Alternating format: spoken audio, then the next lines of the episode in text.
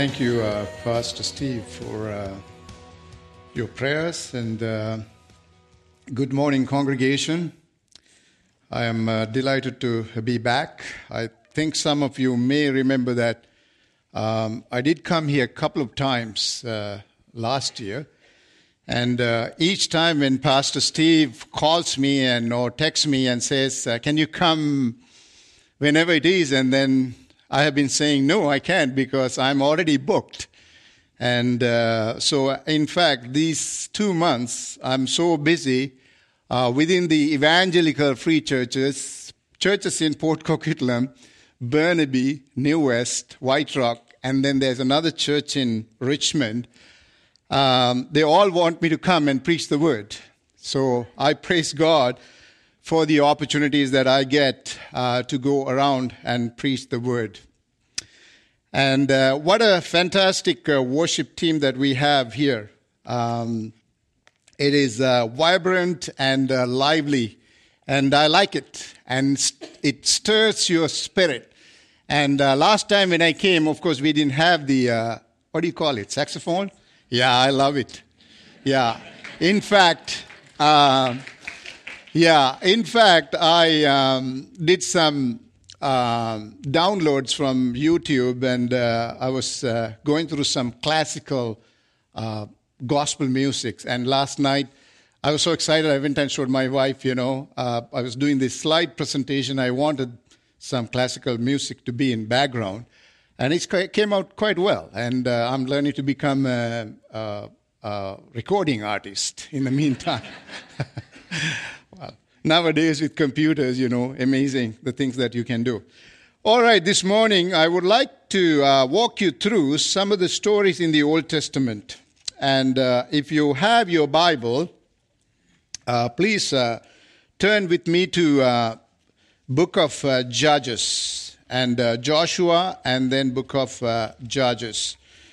Um,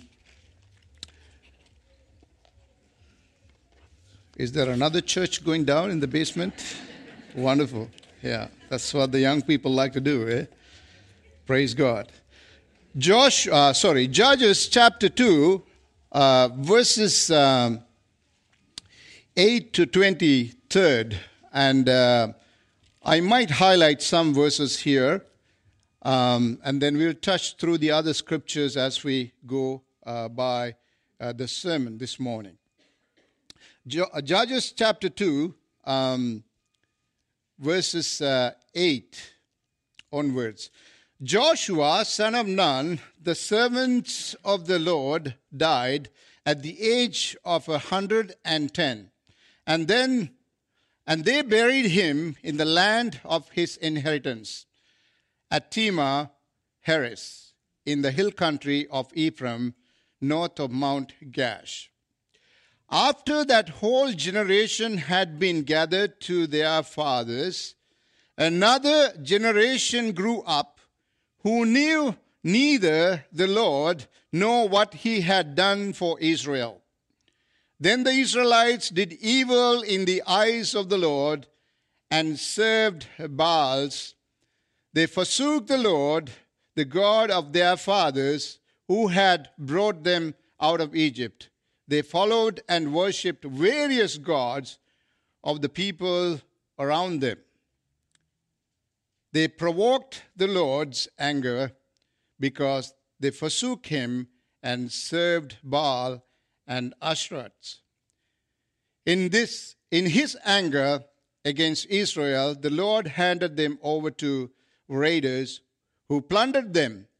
He sold them to their enemies all around whom they were no longer able to resist.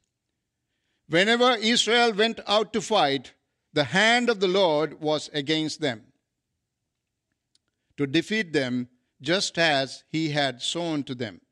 They were in they were in great distress. I'm going to stop it there. You can read the entire chapter to get a better picture of uh, the sermon today. Here is a situation where people of Israel, as a generation, new generation, going through a transition. Now, we have seen the same thing repeated before. We know the story of the wilderness journey. When people of Israel walk, walked through the wilderness journey for 40 years, of course, many of them who came from Egypt, they died. And it was a new generation that the Lord had to raise, except for few, uh, few people, uh, faithful people like Joshua and Caleb and, and, and the whole clan. So by then, when they come pretty much closer to crossing the, the river Jordan, of course, Moses was no longer. It was time for God to take uh, Moses away. And then the Lord entrusted Joshua and his company to take these people, cross River Jordan, go to the promised land. When they went into the promised land, we know what happened. God gave instruction to Joshua and his clan what to do with the other uh, tribals and their lands and so on. But then nothing came free for them. As soon as they entered the promised land, the scripture says free food discontinued. There is no more free food. God said, now you got to work hard, cultivate the land, win battles, earn it yourself. Then what happened? Under the leadership of Joshua, everything was fine. But now we are coming to another situation where it is going to change again. See, my friends, from one generation to another, the presence of the Lord was with them. It was God who provided for them. It was God who took care of their needs.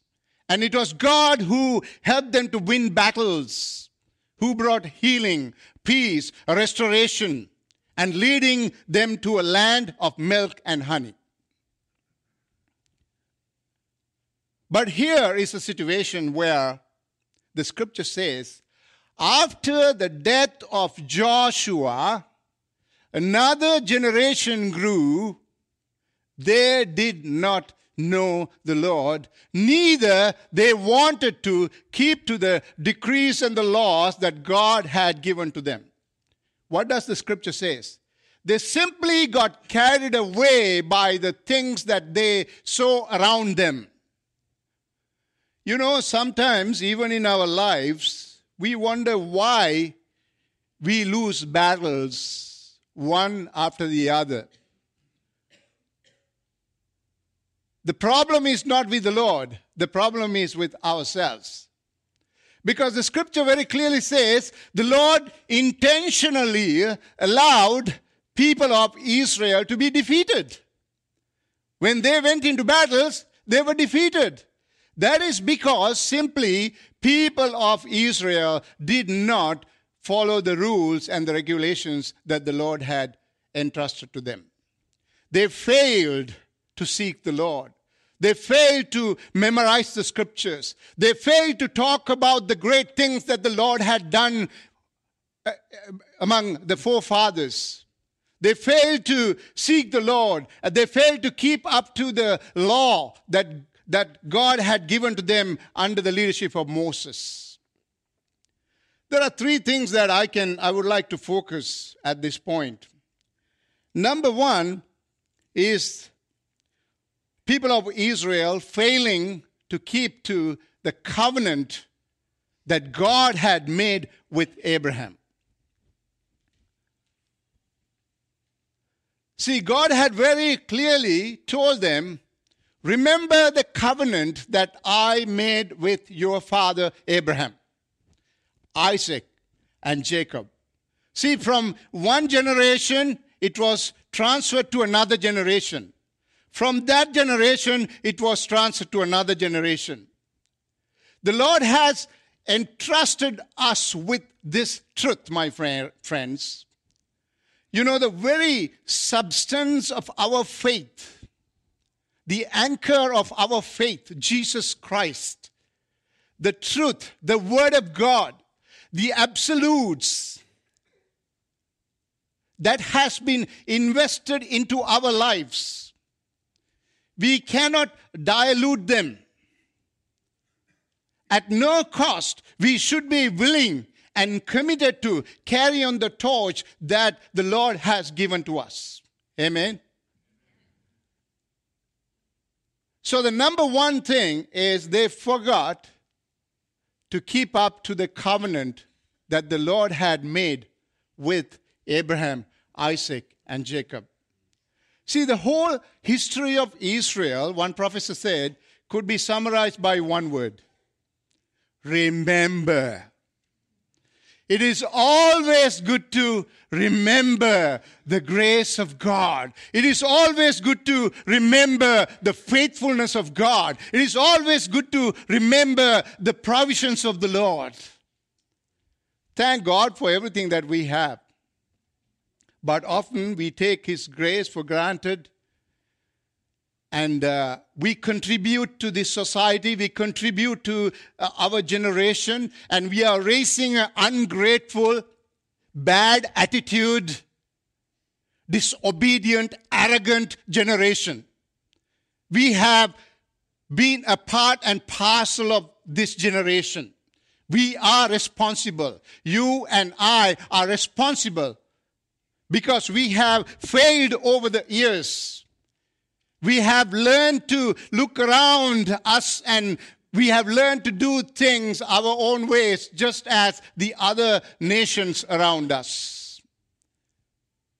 We do not talk about the roots anymore. We do not know where our foundation is anymore. So, my friends, we should pause our life for a moment, look behind, look back, where did we go wrong? Do we still remember the covenant? Of course, Jesus coming to this world, I mean, it was not a, an accident or some kind of a sudden revelation, uh, you know, incarnation of some being. It is the plan of God. You and I have been included in this very covenant. It is, it's a covenant that God made into eternity. So, number one point here that people of Israel did not remember the covenant any longer. The second point here is disobedient to the law that God had given to them through Moses, thy servant. When I say law, it is not simply talking about the Ten Commandments, it is more than that. Last year, I was reading a book of uh, Leviticus, uh, Numbers, Deuteronomy.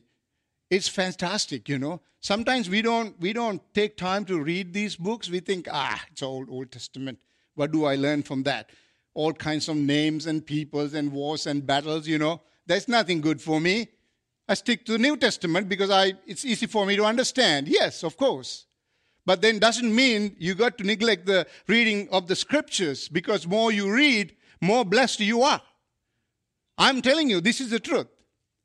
You want to prosper, you want to prosper uh, spiritually and otherwise. You want to gain knowledge, you want to have wisdom for your life, you want your children to do well, you want your family to do well, you want your ministry to grow. Read the scriptures. Read the scriptures and hear what the Lord says. I get really inspired, you know. You are a wonderful congregation. Very receptive. The challenge is not only being receptive, the challenge is putting the word that we have received into action. Amen. So, my friends, people of Israel had this precious law given to them Ten Commandments plus the, all the bylaws that goes with it. They cannot alter anything because that is what the scripture says. The Lord said, supposing somebody's cow crosses the fence and come into your land, what would you do? How would you deal with it? You kill the cow and make barbecues? That's what happens in some parts of the world, you know. I was talking about these cultural differences, how we react and do things differently. See, I come from Asia, South Asia, we are, we are taught and, and we learn things differently. You know, then I come to Canada, you know, um, you learn things differently. I remember the first time when I went to Acts Seminary, a bunch of students came on a Friday night and they said, Hey, would you like to go uh, uh, out with us uh, for uh, some dessert? I said, Oh, yeah, sounds good. And they said, Oh, we'll give you a ride, you know, come with us. They were very loving and caring because I was, uh, I'm the, I think I'm the first Sri Lankan student to get a scholarship to go to Acts Seminary. I'm proud of that, to be the number one, see? I could not afford to come here if not for the, uh, the scholarship I got. Praise God. And then I go with them, and, and then they took me to a restaurant, and we all sat around this table, and everybody ordered whatever they wanted. I was a little bit nervous because, you know, I mean, after all, you know, you're new, and, and then I was very careful, and then, then at the end, they were all collecting money, and uh, I had no money. I had like 10 cents or 20 cents or whatever. You know? And uh, my life was uh, by faith. In fact, you know, I don't know how, how I ended up paying all my tuition, close to about $20,000 or so for two years, a master's degree. And uh, when, the, when the time came to graduate, I did not owe any money to the accounting department. It was all paid for. Sometimes I wake up in the morning and somebody had slipped a, like I put an envelope through my dormitory door. I, I, I go and open, and there is like, you know, some bills like, you know, $50 or $20 or $100, anonymous. I, I still don't know who these people were. And then when I go to the accountant, and accountant will say, Hey, uh, Ranjit, I have good news for you. Um, you know, don't worry about your tuition for next semester. Someone came and paid your next semester tuition. This is how the Lord had been providing. How, how the, the reason why I'm sharing this is because it is, it is, it is our, uh, it should be our passion to remember God's faithfulness, His provision. People of Israel forgot the precious law that God had given to them. It is not only, only spiritually breaking the law, but they also broke the law morally. Their moral standards were all gone away, destroyed. The scripture very clearly says they went after other gods. Theologically, we define this kind of a situation as apostasy. Apostasy is leaving your faithful one and going after other ones, just like in a mar- marital situation. You are married to the Lord. You know, it, it, it is, you are part and parcel of this Lord's plan. Now, you being so unfaithful by going and serving other gods and goddesses. They did not remember. This is the new generation my, I'm talking about, my friends. They did not remember the Lord. They broke the law. They broke the covenant that the Lord had given to them. They, they broke the law that the Moses had given to them. So it is spiritually and morally they broke the law. So there is being unfaithful to the covenant. Secondly, we see disobedient to the law that God had revealed to them. And thirdly, I'm going into another segment of this message that is found in uh, 1 Samuel chapter 8, verses uh, 1 to 9. Very, very inspiring, interesting passage. 1 Samuel chapter 8.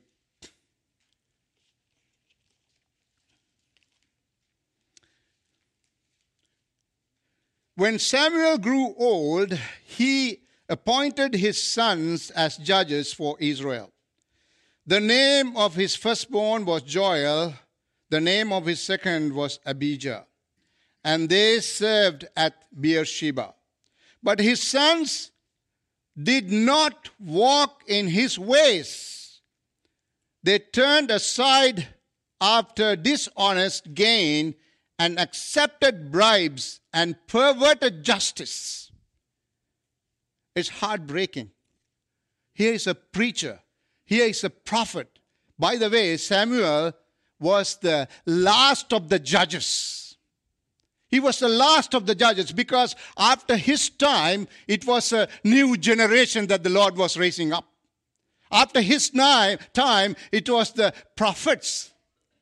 It was the time of the era of the prophets who revealed the facts about the Lord.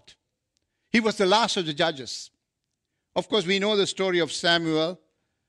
His mom did not have a child, and she would go day after day to the temple and plead with the Lord. And, and she would say, if I, if I have a child, I will dedicate this child to your service. Literally, this mother with such a passion, like any other mother, invested in this child because she wanted this generation to be a godly generation. She wanted this child to impact many other lives in the history. So, what happened? When the child was given, he was named Samuel. And the next thing we know is she would go and dedicate this baby Samuel to the temple. And there was a priest, and he would serve at the temples. And the Lord spoke to him even at his very young age. Samuel grew up, he became a judge. See, after the time of Joshua, the nation of Israel did not have a ruler, did not have any counselors to uh, lead them properly and guide them. That is why God had to appoint judges. But they did not simply care for judges. They won small battles and few uh, things here and there. As a nation, as a new generation, they failed, my friends. Samuel grew up. He had two sons. That's what the scripture says. Did they take after their father? Not really. They were after dishonest gains. Not only that, they perverted justice. These guys were supposed to serve in the temple. I think I have permission to say these guys. They were supposed to serve in the temple and follow the footsteps of their father. Now, it's a challenging point because people were looking up to, looking unto Samuel, being a godly man, so that he would raise these godly children who could give the leadership to the nation and serve the nation. That did not happen. Another change. What happened? The scripture says we will read a little bit further. So all the elders of Israel gathered together and came to Samuel at Ramah. They said to him, You are old, and your sons do not walk in your ways. Now appoint a king to lead us, such as all other nations have. Now, do you do you follow something here common? Every time it says, just as other nations, just like other people around us. You know, people of Israel wanted to be politically correct. Just like here in, in the Western world, you know, we're always trying to be, oh, politically correct. Don't, don't talk about sin too much because they might be offended. Hey, you got to speak the truth because only if you speak the truth, that truth can set you free. If you don't speak the truth, then we are trying to sugarcoat the gospel message and we can survive. We will be building our home on the sand. The storm will come. The wind may come and we will be destroyed because we don't have a base. You cannot, you, can, you cannot wear a mask on Sunday morning coming to church.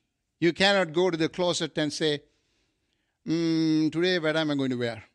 Okay, I haven't worn this shirt for so long, and uh, I'm going to wear that, my suit and tie.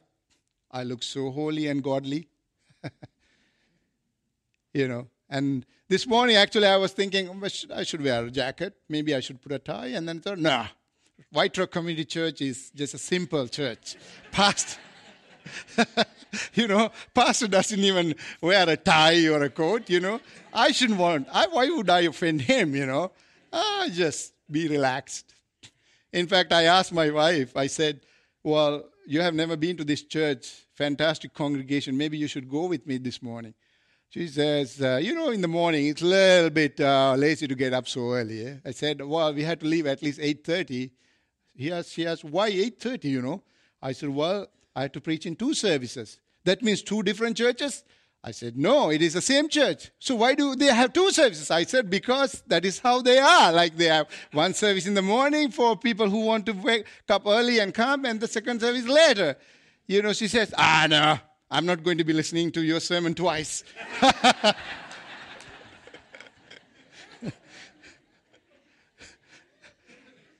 That's what she says. I said, oh, well, carry on. Because she, of course, she goes to church uh, with our son, and then one car is gone and the other car is home. So she'll be going to church, but at uh, 10.30, not at 8.30.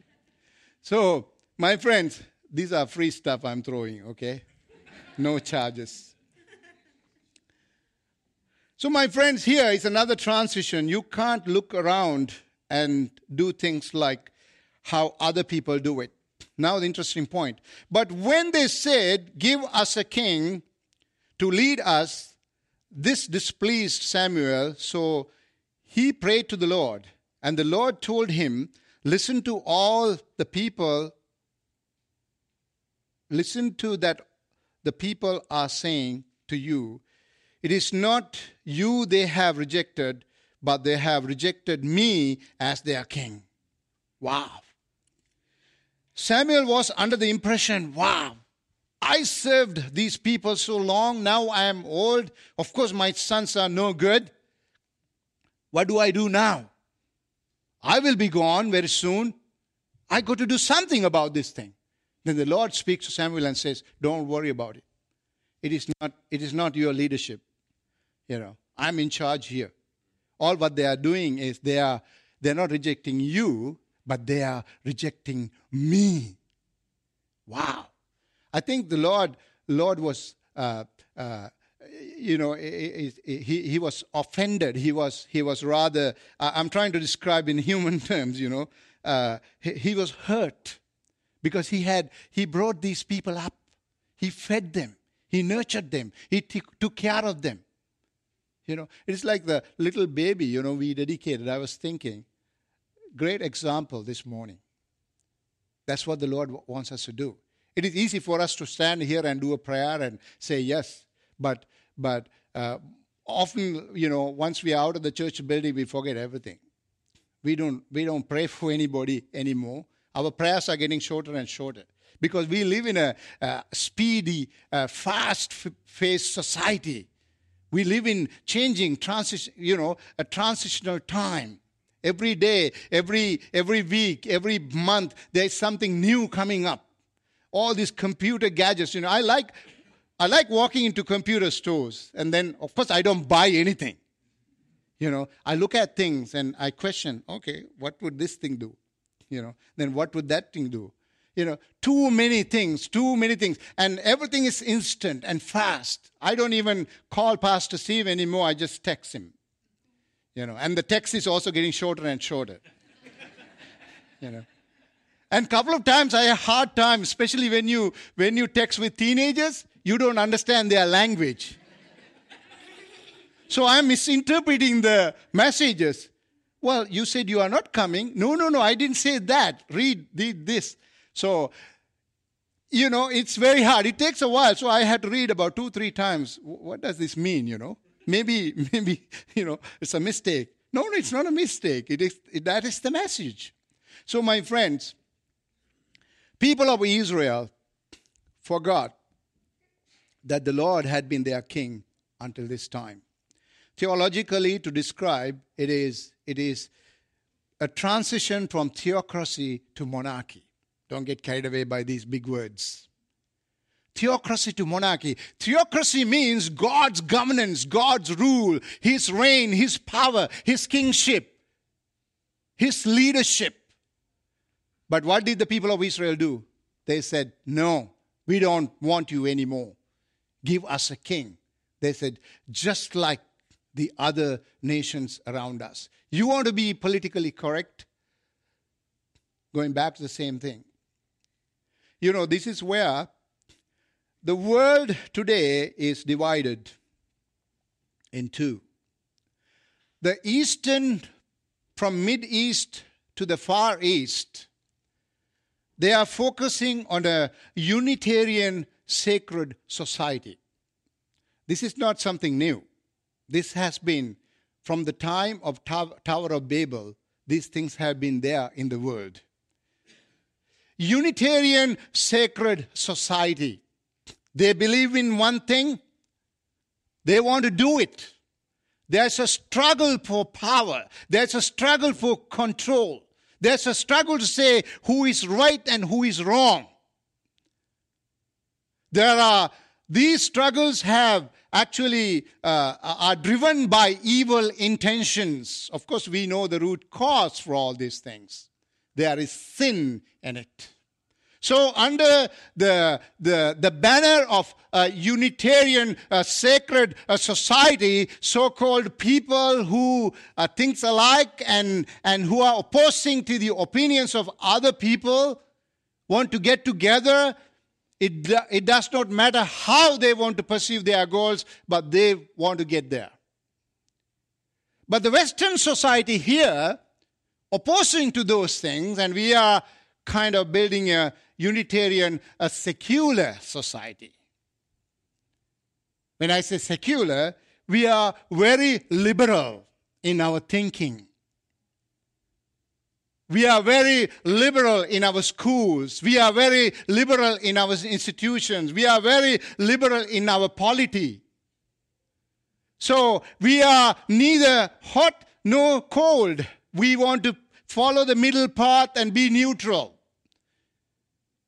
I don't offend you, so you don't offend me. We can live in peace. Nobody wants to deal with the truth. If you want to speak about the truth, if you want to define sin as sin, people may get offended. You find other words, other definitions to discuss the scriptures.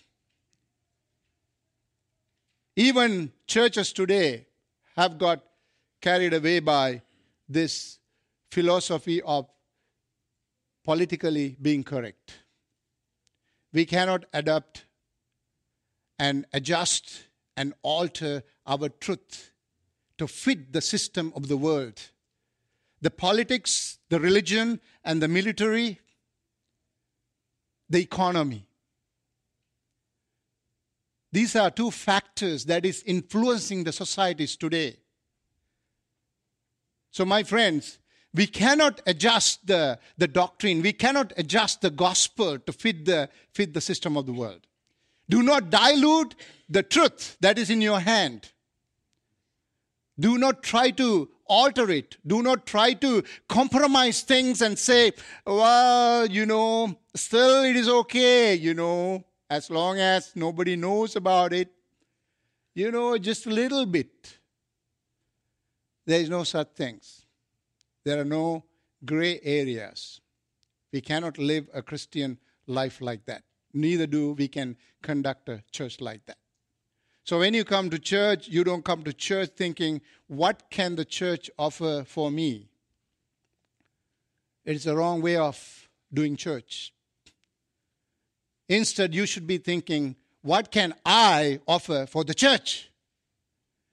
That is because I want you to be responsible. It starts in your home. If you are responsible, if it starts at home, then you are a changed person. You come to church as a changed person. Then we can make an impact in our society and bring a change. So, my friends, this morning, I want you to just meditate upon these scriptures and look at the challenge that's ahead of you. I don't have to give a whole lot of details about the current society and the changes that we go through repeatedly. But then we should actually hold on to this, this valuable truth that is invested in us. And you and I have a responsibility to pass on this truth to the next generation. That's why I titled this sermon, Obligation of a Generation. You and I have an obligation. We are accountable. We are accountable and we have a responsibility. I would like to end this message by reading a, a psalm. Psalm 145. Maybe we all should rise up to our feet. And uh, Psalm 145. If you have your Bible, please turn with me to Psalm 145. We are going to be reading from verses 1 through to 7. You, you can just start reading even as I read it, or you can read it quietly, or if you want to uh, say it loud, no problem. Why not we all read together? It could be different versions. I'm from NIV, New International Version. I will exalt you, my God, the King. I will praise your name forever and ever. Every day I will praise you and extol your name forever and ever. Great is the Lord and most worthy of praise. His greatness no one can fathom. One generation will commend your works to another. They will tell of your mighty acts. They will speak of the glorious splendor of your majesty, and I will meditate on your wonderful works. They will tell of the power of your awesome works, and I will proclaim your great deeds. They will celebrate your abundant goodness and joyful he sing of your righteousness. Praise the Lord. Praise the Lord. Let's pray. Dear Heavenly Father, I thank you once again for this wonderful opportunity that you have given to us to meditate upon the Word even as we have heard, read the scriptures today. I pray, Lord, that we will hold on to the absolute truths that you have given to us, unchanging, unshakable. Lord, you are omnipotent, omnipresent, all knowing God. We are being reigned and ruled by you. We want to submit our lives. Lord, renew our hearts, our minds.